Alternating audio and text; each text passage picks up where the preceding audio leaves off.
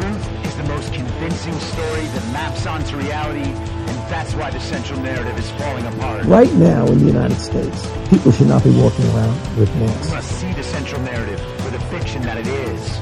We are Americans. While elections are sometimes messy, this was a secure election. the founders began the fight for human liberty and self-governance, and it's up to us to finish the job. I tell you what, we are in a truth emergency right now. This is the end game.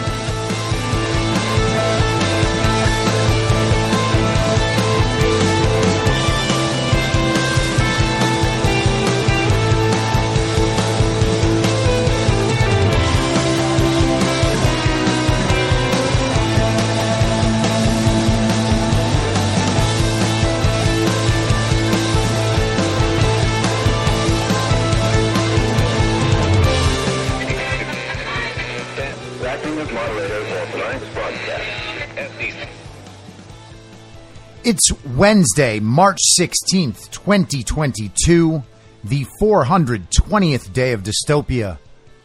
I'm your moderator, Chris Paul. Let's be reasonable.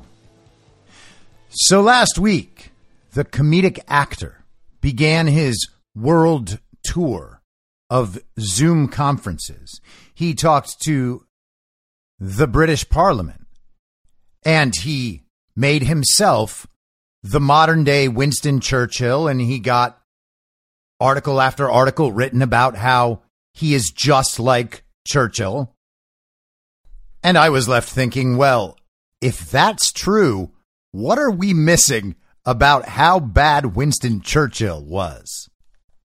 And then yesterday, he moved his Zoom conference to the Canadian Parliament, where he talked to his boy Justin. He literally addressed the Prime Minister of Canada as Justin. They're just chums and pals. You know, he's just asking a favor, one globalist puppet to another. Yes, he was a comedic actor, and he's talking to the bastard son of communist dictator Fidel Castro. Totally normal world politics. And before I get to his speech in front of our Congress today, I want to read a little bit of this Canadian speech just so you can see that he is essentially giving the exact same speech to every country's parliament or Congress and just switching the names. The emotional content and the structure is the same. And you'll get why I'm mentioning this all because he went way over the top today. But this is the beginning of his speech yesterday to the Canadian Parliament. Thank you very much. Ladies and gentlemen, Mr. Speaker, Prime Minister, dear Justin, members of the government, members of the Parliament, all distinguished guests, friends, before I begin, I would like you to understand my feelings and the feelings of all Ukrainians as far as it is possible. Our feelings over the last 20 days, 20 days of a full scale aggression of the Russian Federation after eight years of fighting in the Donbass region. Can you only imagine? And that's a great question. Can you only imagine what it would be like if after eight years of the neo Nazis inside my regime waging a civil war on ethnic Russians near the Russian border, can you only imagine what it would be like if someone decided to actually stand up against that atrocity? Well, I'm imagining it, comedic actor. You have now made me imagine it. Congratulations. You win this round. Imagine that at 4 a.m., each of you start hearing bomb explosions, severe explosions. Justin, can you imagine hearing it? You, your children hear all these severe explosions? Bombing of an airport, bombing of Ottawa airport, tens of other cities of your wonderful country. Can you imagine that? Cruise missiles falling down and your children asking you what happened and you're receiving the first news which infrastructure objects have been bombed and destroyed by Russian Federation and you know how many people already died. Can you only imagine? What words? How can you explain to your children full scale aggression just happened in your country? You know that this is war to annihilate your state, your country. You know that this is the war to subjugate your people. No matter how many times the other side says that's absolutely not what they want and propose totally reasonable terms of negotiation and peace. No matter how many times that is reiterated in public and in the negotiation setting, it still is not true. Vladimir Putin wants to annihilate Ukraine and subjugate the Ukrainian people. That is what the comedic actor is telling Canada.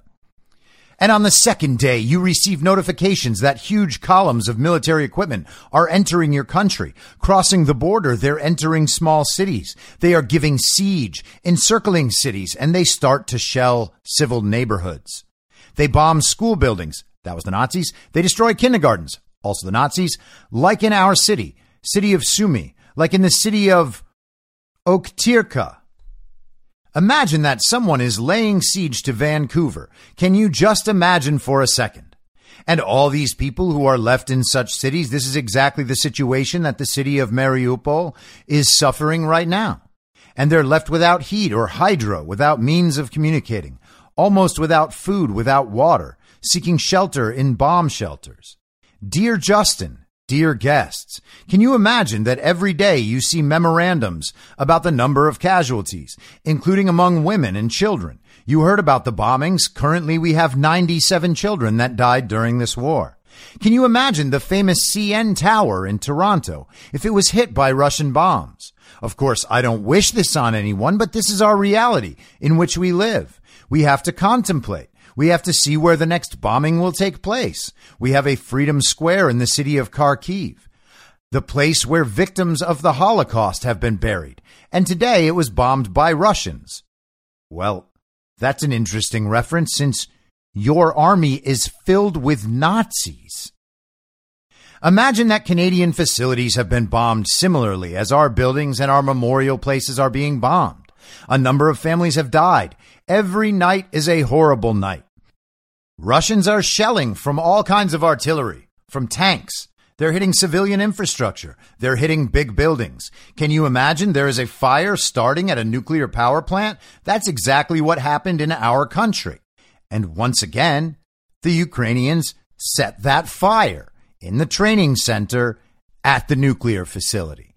That's not what the media said, and that's not what the television viewers from home will remember, but that is true. And don't forget, news stations in America like CNN broadcast this speech on their airwaves yesterday. Their audience believes that Russia started the fire at the nuclear power plant.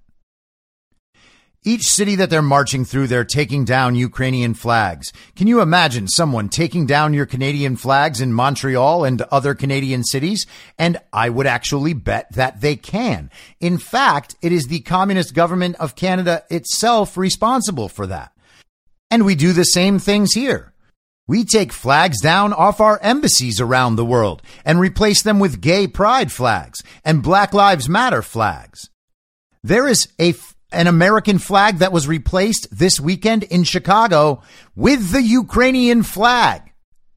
And we're not even technically at war. We don't need anyone bombing us to replace our flags. We don't even need someone else to do it. We'll just replace our flag when the television upsets us enough. If the television wages an emotional psychological operation on the country and it's successful enough, we will take our flags down and replace them with Ukrainian flags.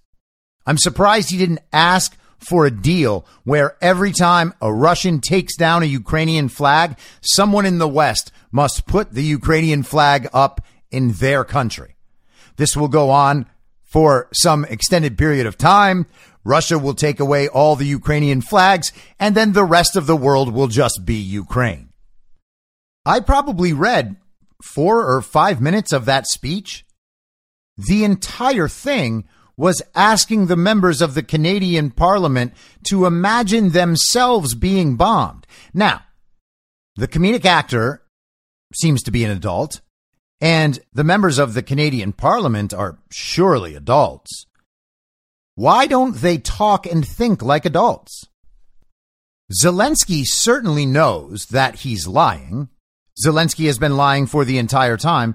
it's completely obvious he is literally mentioning false flags as part of his argument. He knows those events didn't happen. He knows that his neo Nazi battalions are actually attacking civilians and were the ones shelling the kindergarten, for instance. And you would have to think that at least some of the people in the Canadian parliament know that. I mean, of course, they're going to stand and clap along with him anyway, because they all benefit from maintaining the global communist order. It's not surprising to see politicians lie, but it's worth noting that they're all lying together about the same things, that we know are lies, and that much of the public understands at this point are lies. He's basically just stringing a whole slew of emotional thoughts together so that the cable news, the state media in Canada and around the world can clip up their little sound bites and show them to their audience and regale the comedic actor for his impassioned and emotional plea for help from the world. He's just trying to protect our democracy. But enough about the fascist government of Canada that just recently used state violence against peaceful protesters in its country who were begging for their rights to be upheld. And of course, it's not worth going into how Canadians' bank accounts are being frozen by that fascist regime run by Fidel Castro's bastard son, eh, whose deputy prime minister is the granddaughter of an actual Nazi. Enough about Canada. Vladimir Putin just made it hard for certain corrupt American politicians to be able to access their money laundering channels. He sort of froze their bank accounts somewhere. And that, that is an act of war. But let's hear a warm welcome from Nancy Pelosi. Mr. President, it is my honor to present to you the Congress of the United States, which has great respect and admiration and appreciation for your courageous leadership. Members of Congress, I have the high privilege and distinct honor of presenting to you the President of Ukraine, Vladimir Zelensky. Slava Ukraina! Slava Ukraina!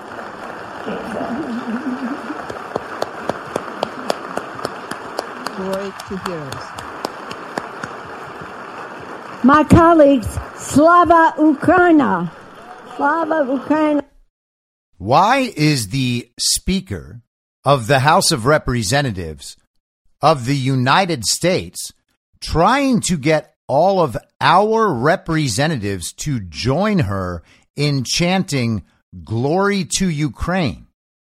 Now, I'm sure that the country of Ukraine, despite the corrupt Nazi regime that currently runs it, is quite a lovely place with a very rich history part of it being Nazism, but that, you know, that's not the only thing there. We can't judge all of Ukraine based on the fact that global communists are supporting Ukrainian Nazis with the help of Hollywood actors and influencers. There are certainly wonderful people there, and they have wonderful architecture and land and history. And I hope Ukrainian people are very proud of that.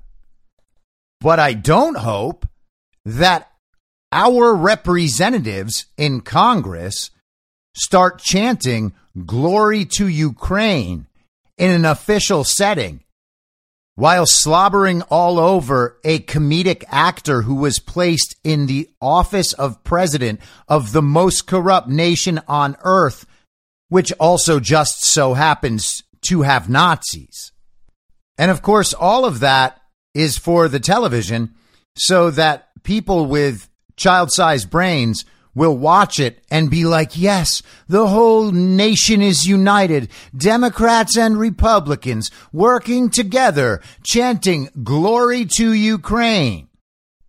Ukraine is taking on almost this Jerusalem like feel, right? Like this is some sort of important religious site for the global communist order. Like it was the base of the Khazarian mafia or something. And I'm sure it wasn't. That's probably got nothing to do with this. But just another word about Ukraine, by the way. It's well worth your time to watch the Oliver Stone documentaries on Ukraine. One of them, I believe, is called Ukraine on Fire, and the other is Revealing Ukraine. And I'm not joking when I say Ukraine is a really, really beautiful country. I know we don't get to see much of that in the news reporting. And of course, obviously, there are wonderful people everywhere of all types and varieties around the world. So let's hear from the comedic actor. One the same for our people. All that is normal part of your own life. Ladies and gentlemen, friends, Americans, in your great history, you have pages that would allow you to understand Ukrainians, understand us now when you need it right now, when we need you right now. Remember Pearl Harbor. Terrible morning of December 7, 1941, when your sky was black from the planes attacking you. Just remember it. Remember September the 11th, a terrible day in 20, 2001 when evil tried to turn your cities, independent territories in battlefields, when innocent people were attacked, attacked from air. Yes. Just like no one else expected it. You could not stop it. Our country experience the same every day, right now, at this moment, every night, for three weeks now. Various Ukrainian cities, Odessa and Kharkiv, Chernihiv and Sumy, Zhytomyr and Lviv, Mariupol and Dnipro. Russia has turned the Ukrainian sky into a source of death for thousands of people. Russian troops have already fired nearly 1,000 missiles at Ukraine, countless bombs. They use drones to kill us with precision. This is a terror that Europe has not seen, has not seen for 80 years, and we are asking for a reply, for an answer uh, to this uh, terror from the whole world. Is this a lot to ask for to create a no-fly zone zone over Ukraine to save people? Is this too much to Humanitarian no-fly zone something that Ukraine, uh, that Russia would not be able to terrorize our free cities.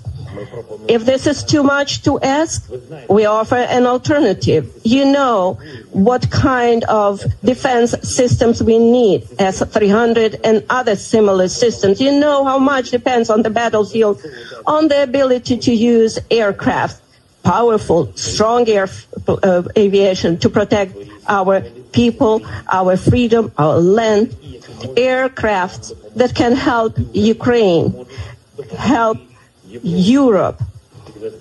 And you know that they exist and you have them, but they are on earth, not in Ukraine, in the Ukrainian sky. They do not defend our people. I have a dream. These words are known to each of you today. I can say, I have a need. I need to protect uh, our sky. I need your decision, your help, which means exactly the same, the same you feel when you hear the words, I have a dream.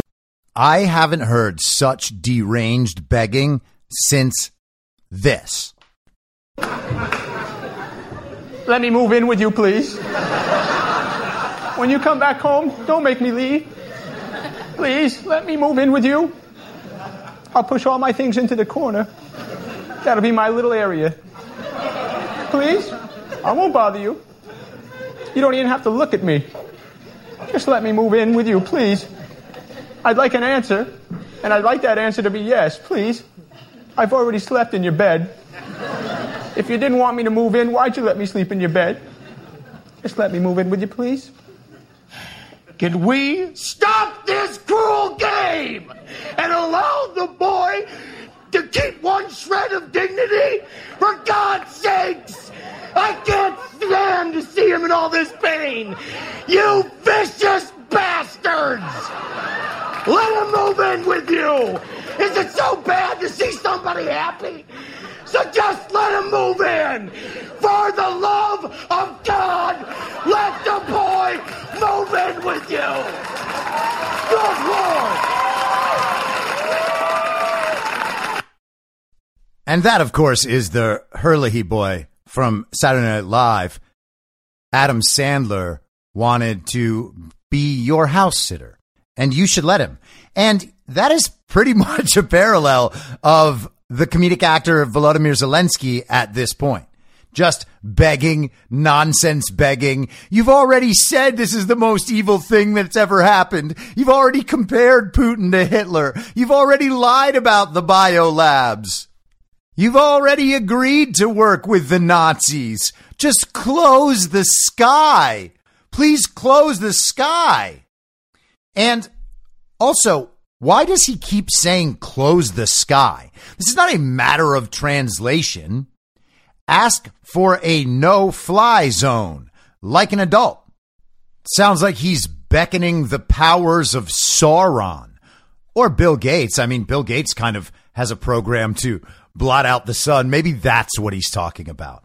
But close the sky is a genuinely crazy phrase. And he knows that the people he's asking to close the sky are not going to close the sky. Joe Biden has said multiple times he's not sending troops over there. And if they start a no fly zone, well, that's going to turn into World War III. He actually asked Joe Biden to be the leader of world peace. How can you be the leader of world peace if you are actively causing World War III? And you got to understand, no matter how much you feel for the Ukrainian people, and we all feel for innocent people, Vladimir Putin is not messing around. There is no indication so far that he's been bluffing. On the other hand, all the West has done is bluff. Last week was MiG jet fighter week. And that didn't work. Mitt Romney out there calling for jet fighters. We need to be able to shoot Russian tanks out of the sky to be able to protect Ukraine, our homeland. I kind of can't wait for the moment when one of them actually does refer to Ukraine as their rightful homeland. That will really be something. Like one of the Rothschilds just gets drunk and goes on a, a Twitter spree. But you can see that he did basically the same thing he did in Canada.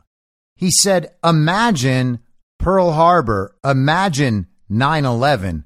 We have that every single day. And that was basically the argument they used throughout COVID.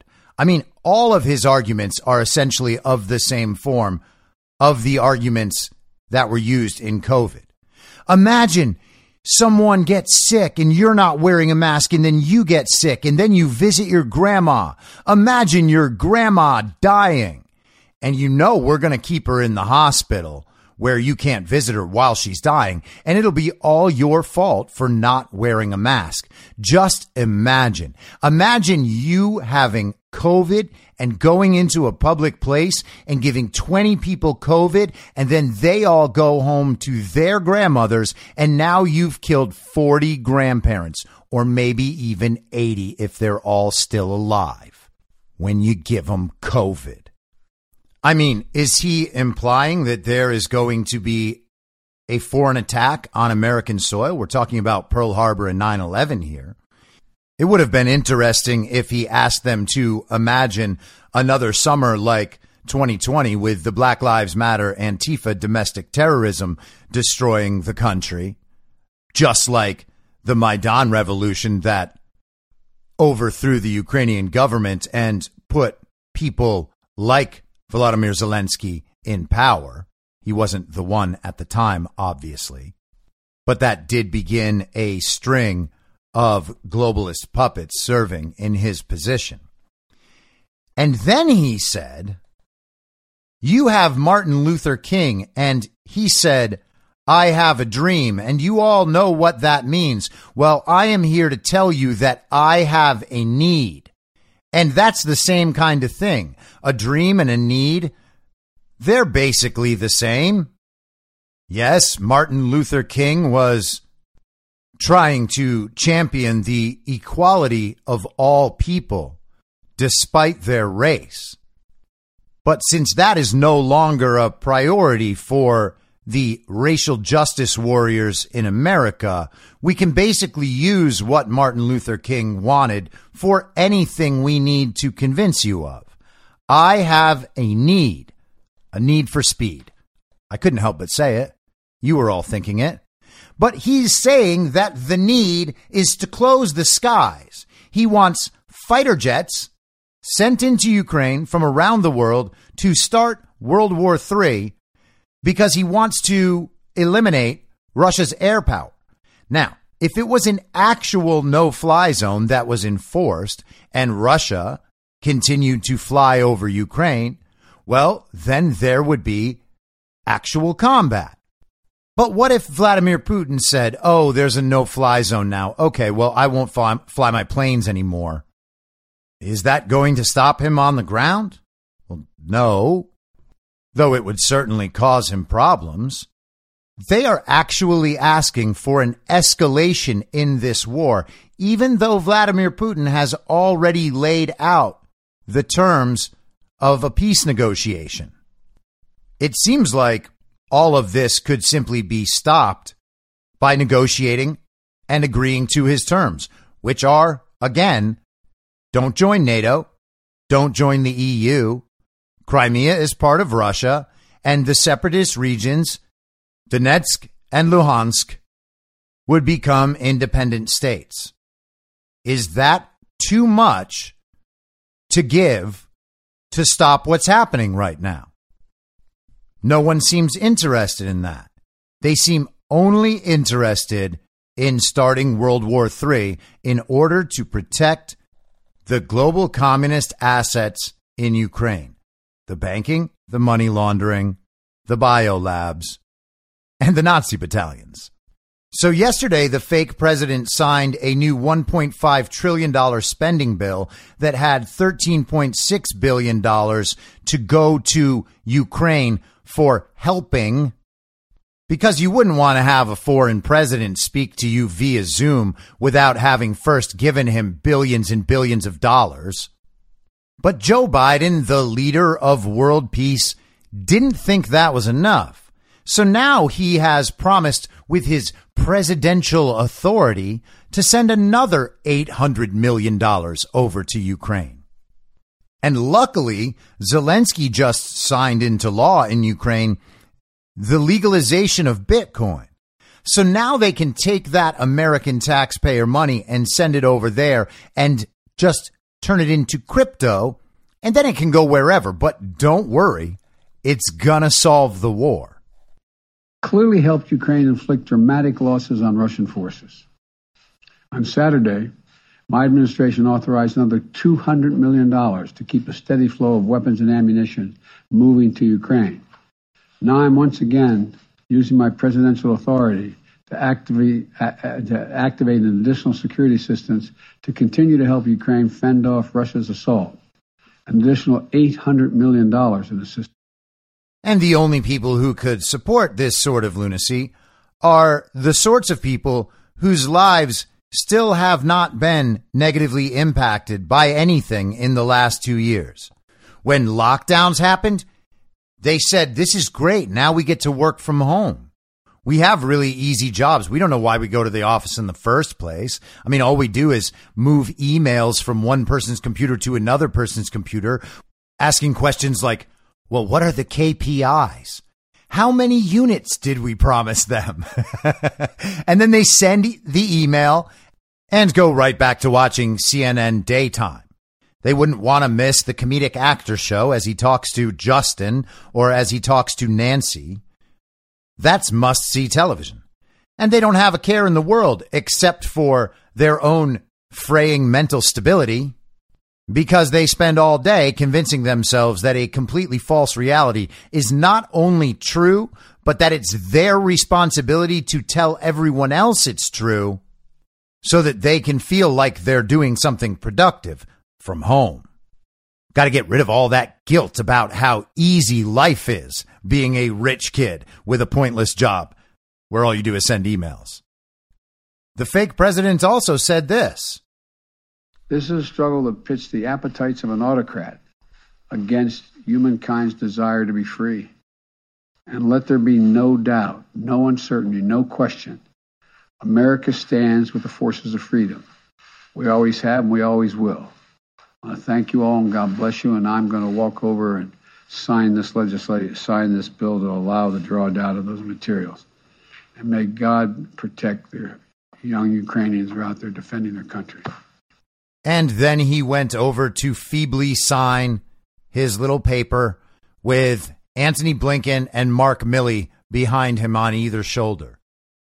All of this would be so bad already, but it's made even worse by how utterly embarrassing these people are. Now, CNN reported a little bit about where that $800 million was going to go. According to the White House, they say $800 million in security assistance will provide Ukraine with 800 Stinger anti aircraft systems, 100 drones, over 20 million rounds of small arms ammunition and grenade launchers and mortar rounds, 25,000 sets of body armor, 25,000 helmets, 100 grenade launchers, 5,000 rifles, 1,000 pistols, 400 machine guns, 400 shotguns, as well as 2,000 javelin, 1,000 light anti-armor weapons, and 6,000 AT-4 anti-armor systems. So while the comedic actor was begging for a no fly zone that is not possible and has already been denied, the United States decided to grant him all of that massive package of weapons and ammunition. Vladimir Putin probably won't realize that they're doing it though, because he's only looking at the skies. He's very worried about whether or not they're going to close the skies. And who are they funding and arming with all of this? Is it the Ukrainian army with all those neo Nazi battalions? Well, yes, maybe.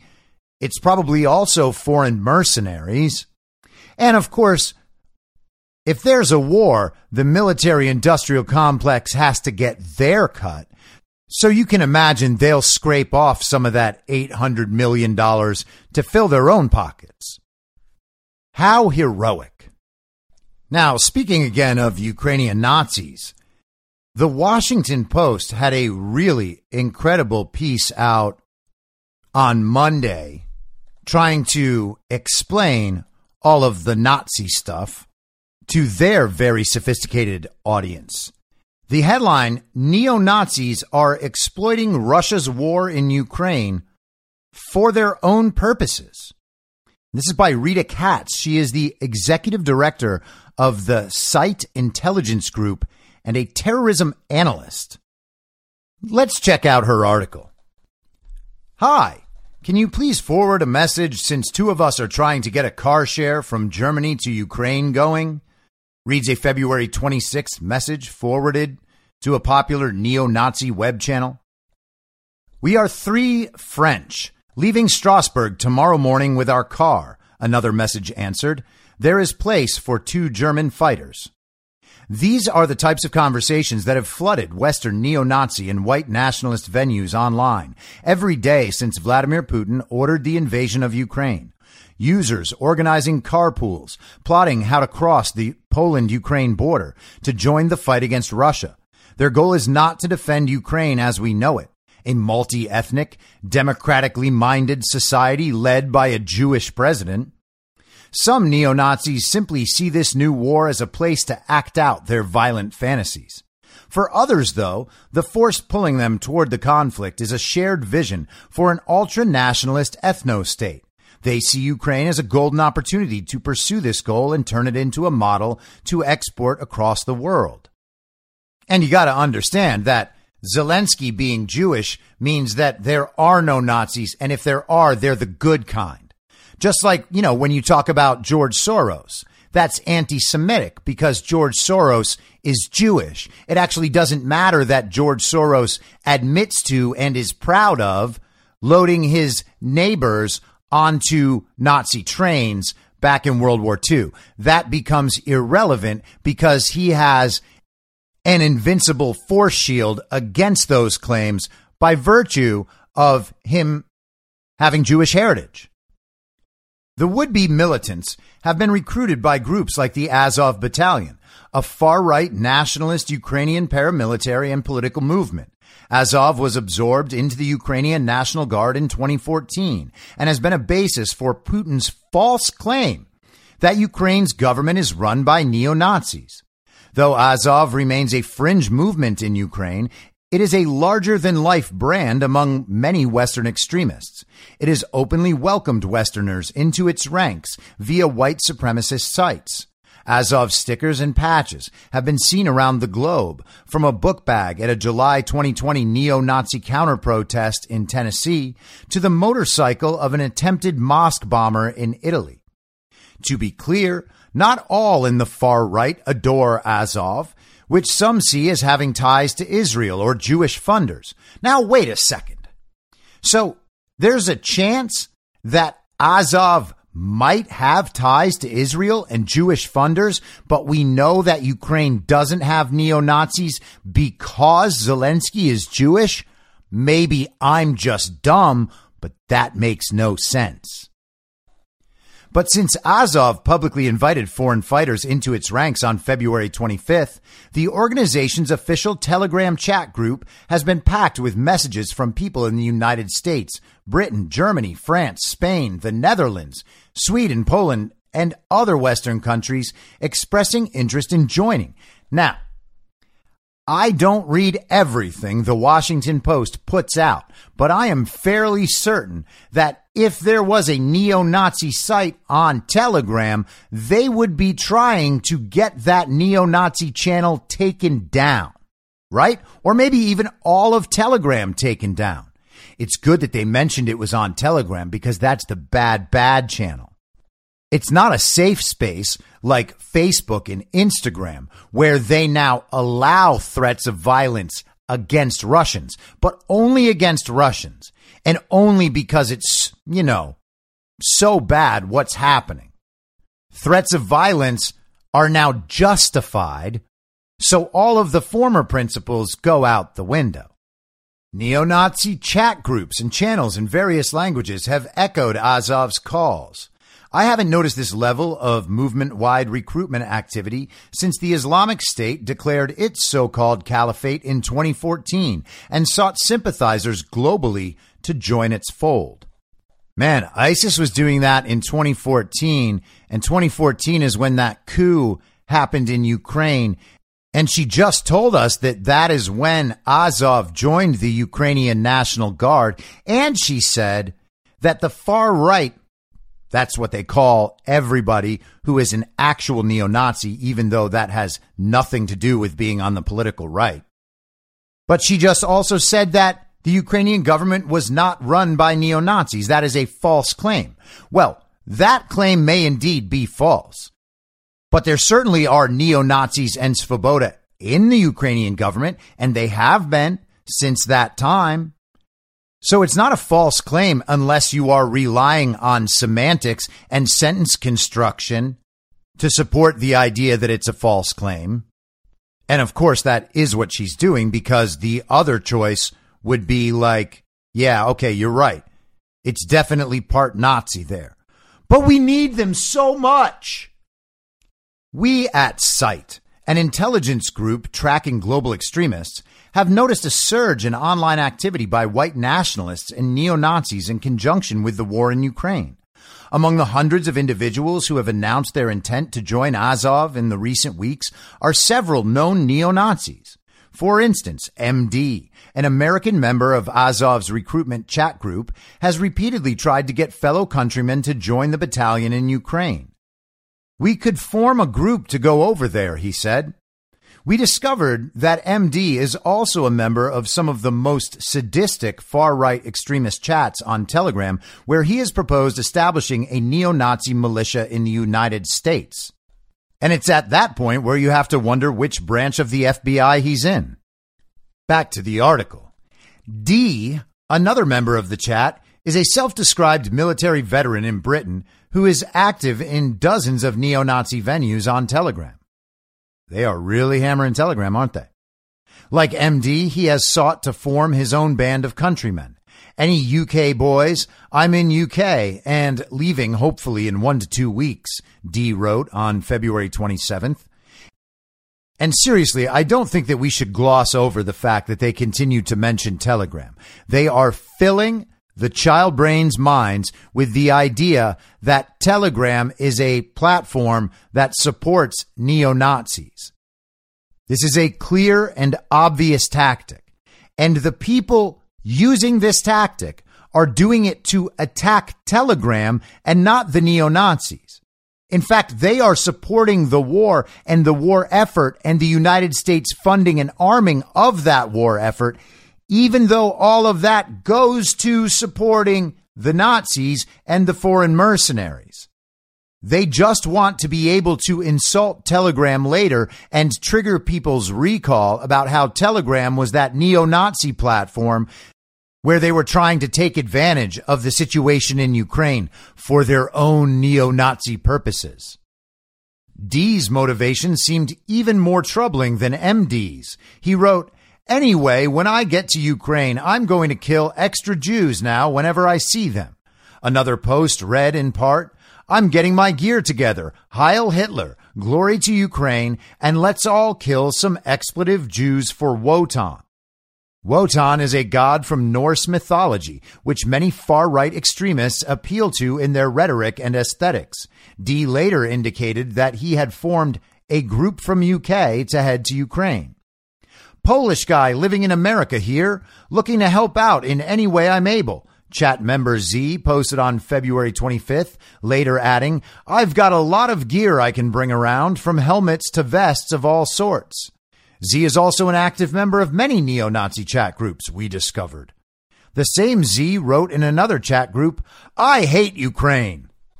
This is like a book report about anonymous posters in a channel that is almost certainly run by feds or intelligence agencies. What in the world is this doing appearing in the Washington Post?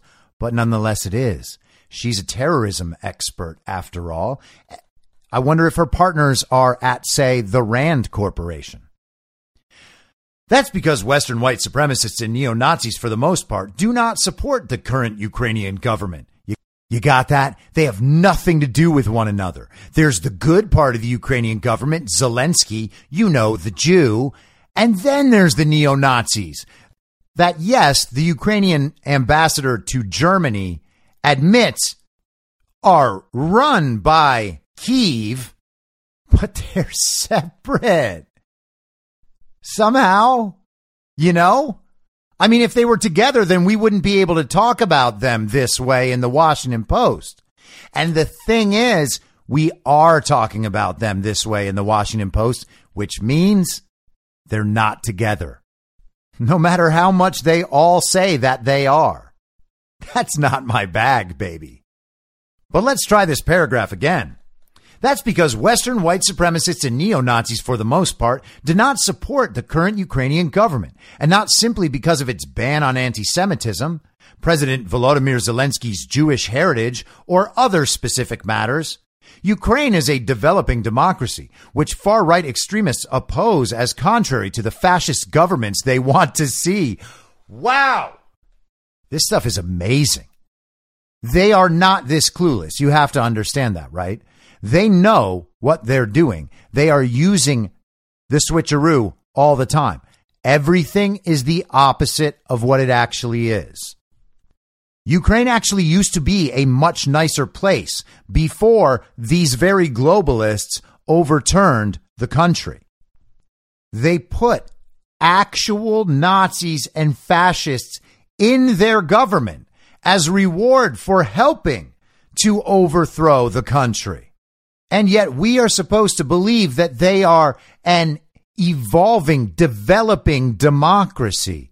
And these Nazis, they don't want anything to do with that. They have just as big a problem with Ukraine. It just happens to be a really good place to go kill people right now with, you know, American guns and ammunition and funding and support and propaganda to actually make you look like the good guys. And we'll do that, but at the end, you're still going to be the Nazis and then we're going to pretend you're the bad guys. But as long as you're helping us, no problem.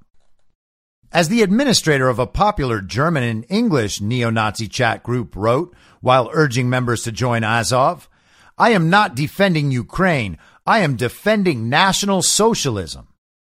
Oh, yeah. Socialism. I thought we weren't supposed to actually talk about how Nazis were National Socialists. What part of socialism is far right? I hope one day they actually answer that question. Furthermore, while some white nationalists have expressed admiration for Putin, many Western far right extremists oppose Russia, which they conflate with the former Soviet Union and therefore consider communist. Yet this mobilization on Ukraine's behalf is driven by more than just a mutual enemy. The mobilizers see the Russia Ukraine war as a major opportunity to advance white nationalism via militancy. To them, Ukraine is a sandbox for fascist state building, ripe for the kind of armed far right power grab they long to see in their own countries. I wonder where they get that idea. Maybe it's because the globalists overthrew the regime and replaced it with people in Svoboda. Maybe that's where they got that idea. Isn't it incredible that she is trying to paint a picture for you where these neo Nazis, they hate Jews, they hate everything that's not white. They want a far right state that is also national socialist. They hate Ukraine, which means that Ukraine's not responsible for them, but they also hate Russia because Russia is communist and they want national socialism. These are the educated elites in the world right now. They think you are dumb enough to believe all that. For the most extreme among these neo Nazis, the plan is even more sinister. They see Ukraine as a chance to further accelerationist agendas, which seek to speed up a civilization wide collapse and then build fascist ethno states from the ashes which is a weird thing to accuse them of while on their side. This school of thought is demonstrated vividly by Slovak, whom we at SITE consider one of the most influential accelerationist neo Nazi voices in the far right. On February 25th, Slovak announced that he was leaving an unknown country to fight in Ukraine. This war is going to burn away the physical and moral weakness of our people so that a strong nation may rise from the ashes, he wrote. Our job is to ensure that conditions remain terrible enough for long enough for this transformation to happen, and happen it must. Our future is at stake and we may not get another chance, certainly not one as good as this.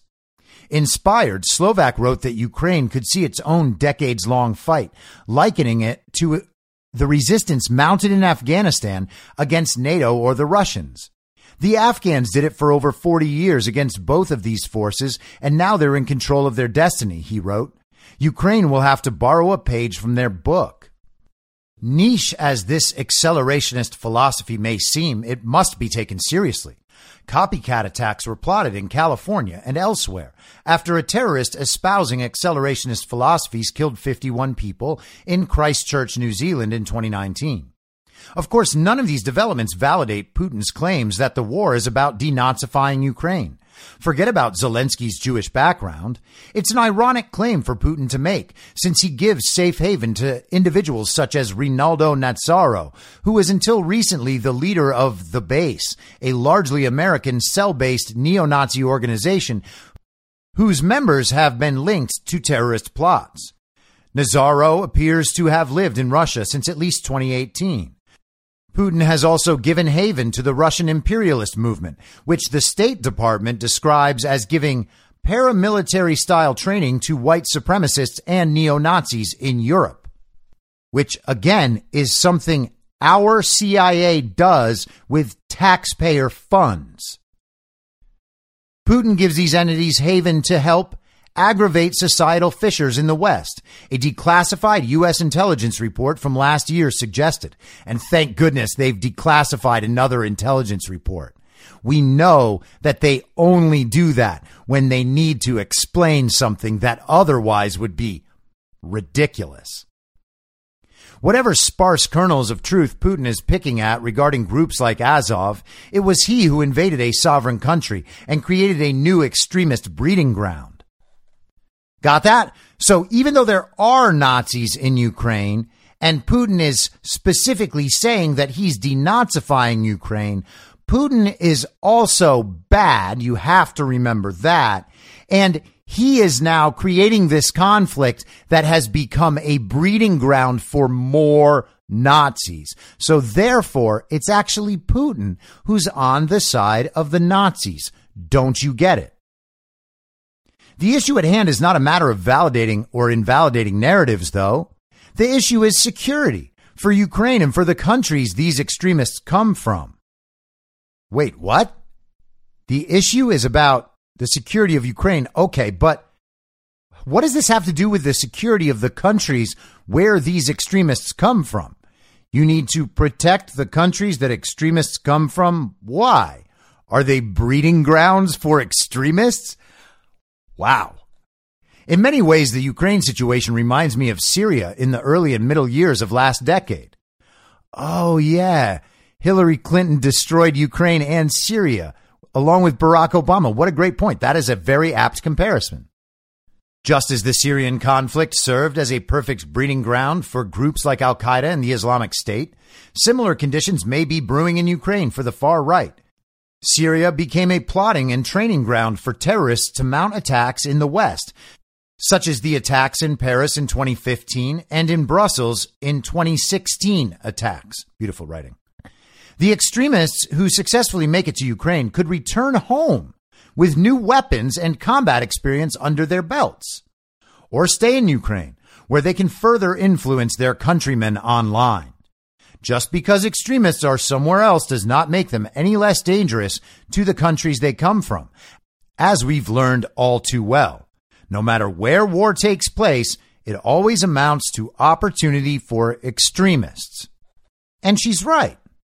No matter where the conflict exists in the world that has Hillary Clinton and Barack Obama's fingerprints all over it, along with those of the global communist order, which Rita Katz certainly supports, they all end up as breeding grounds for extremists funded by the United States with American taxpayer money and then used as the justification to alter the political balance of all those places. What an amazing, amazing phenomenon. Now, speaking of foreign corruption on behalf of Obama and Clinton and their good friend, the fake president, Joe Biden, this is from Just the News this morning. It's John Solomon reporting. Secret Service says it doesn't have Hunter Biden emails from some years. His laptop says otherwise. Days ahead of his trip to Mexico in spring 2011, Hunter Biden got an email from a Secret Service agent coordinating his protection detail. Hunter, when you have some free time, I would like to discuss the Monterrey trip with you. Secret Service agent Yvonne DeCristoforo wrote then Vice President Joe Biden's son on April 28, 2011. I have some specific information to provide you that we received from our Mexico City office, she added. I know you are out of the office this evening, but if you could contact me at your convenience, I would appreciate it. Secret Service records show Hunter Biden, in fact, took the trip with agents protecting him between May 15th to May 17th, 2011. The email contained on a Hunter Biden laptop now in FBI custody and reviewed by Just the News may not seem that significant at first blush, but it has significant meaning to Senate investigators. Why?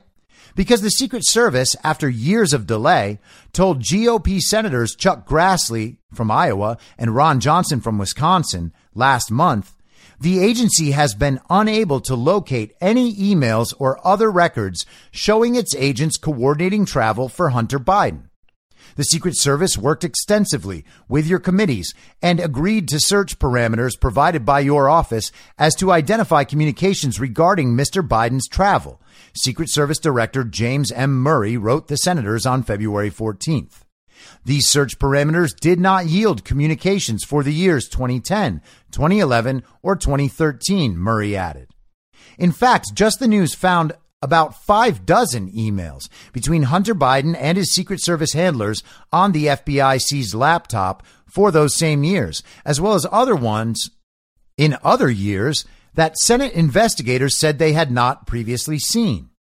Some emails located by Just the News had clear subject lines, such as upcoming trip or all checked in, that made clear they involved the subject of travel and most appeared to be routine to the daily business of protecting the vice president's family on various trips.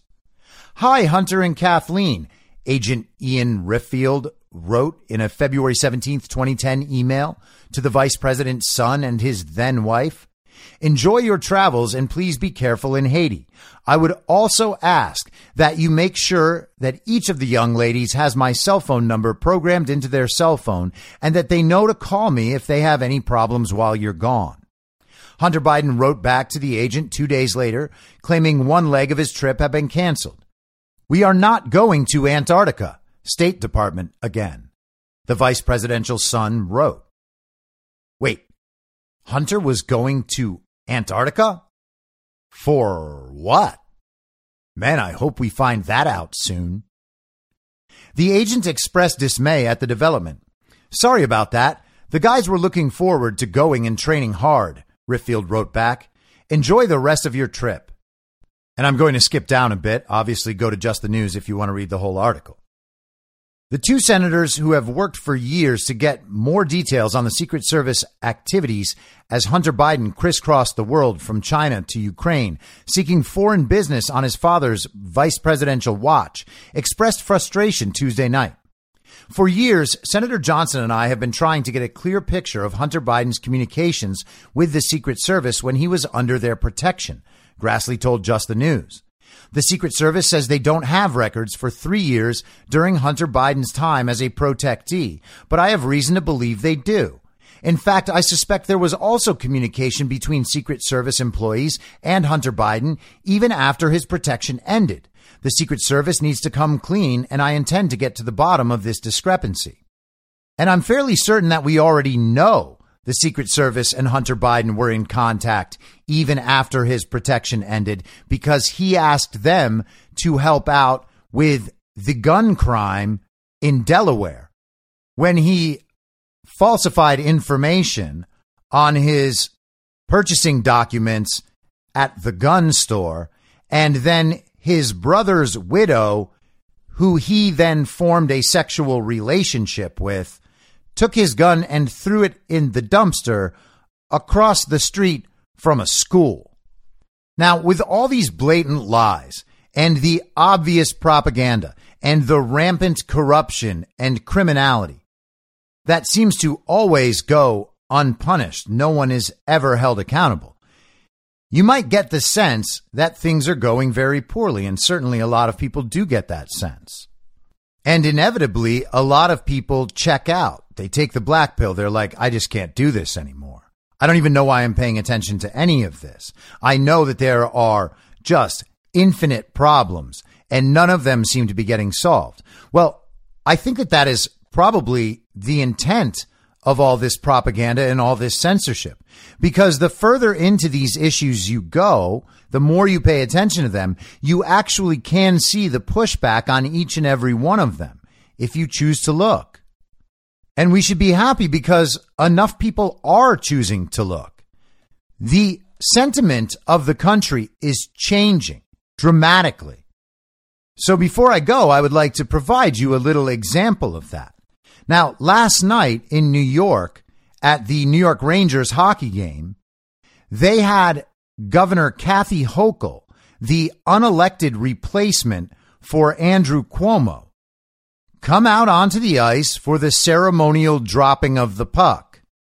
Check out the response she got from New Yorkers in public.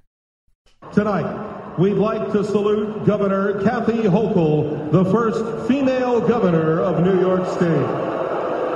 Governor Hochul began her career in public service in the greater Buffalo area, served in Congress, and was twice elected lieutenant governor.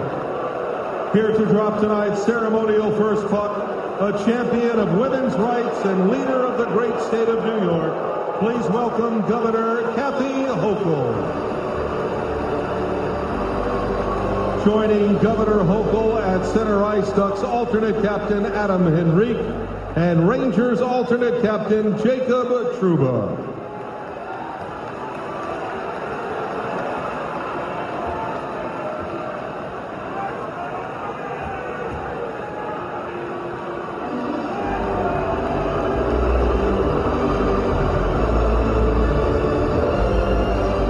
Thank you, Governor Hochul, and thank you, Adam and Jacob.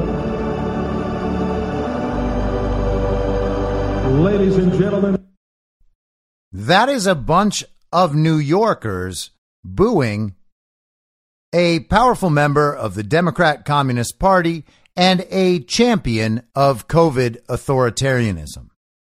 No matter how powerful the narrative seems, this is the reality. People are understanding what all of this is, and they're waking up, and now they're starting to voice it. They've got nothing left but emotional manipulation and sound bites of the comedic actor to play on TV. I'll be back tomorrow at the same reasonable time on the same reasonable podcast network. I don't have a network. Masks and lockdowns don't work. They lied to you about a pandemic, and Joe Biden will never be president. In my mind, that's the end game. Thanks for listening. If you'd like to follow what I'm reading and thinking throughout the day, you can do that by downloading the Telegram Messenger app and going to t.me slash I'm your moderator. On social media, you can follow me on Truth Social, Gettr, and Gab at I'm your moderator. I also have channels on Rumble and BitChute.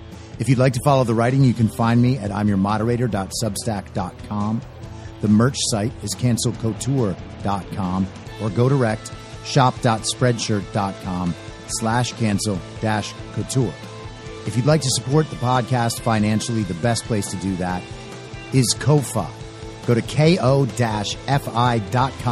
slash I'm your moderator. And all of these details will appear in the show notes with each episode. I'll see you soon down on the range.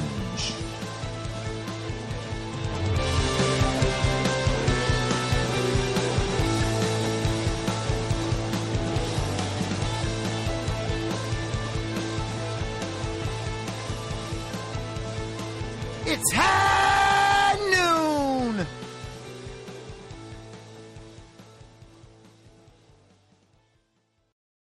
In my mind, that's the end game. Thanks for listening. If you'd like to follow what I'm reading and thinking throughout the day, you can do that by downloading the Telegram Messenger app and going to t.me slash I'm your moderator. On social media, you can follow me on Truth Social, Gettr, and Gab at I'm your moderator. I also have channels on Rumble and BitChute. If you'd like to follow the writing, you can find me at imyourmoderator.substack.com. The merch site is cancelcouture.com or go direct shop.spreadshirt.com slash cancel dash couture. If you'd like to support the podcast financially, the best place to do that is Ko-Fi. Go to ko-fi.com slash I'm your moderator. And all of these details will appear in the show notes with each episode. I'll see you soon down on the range.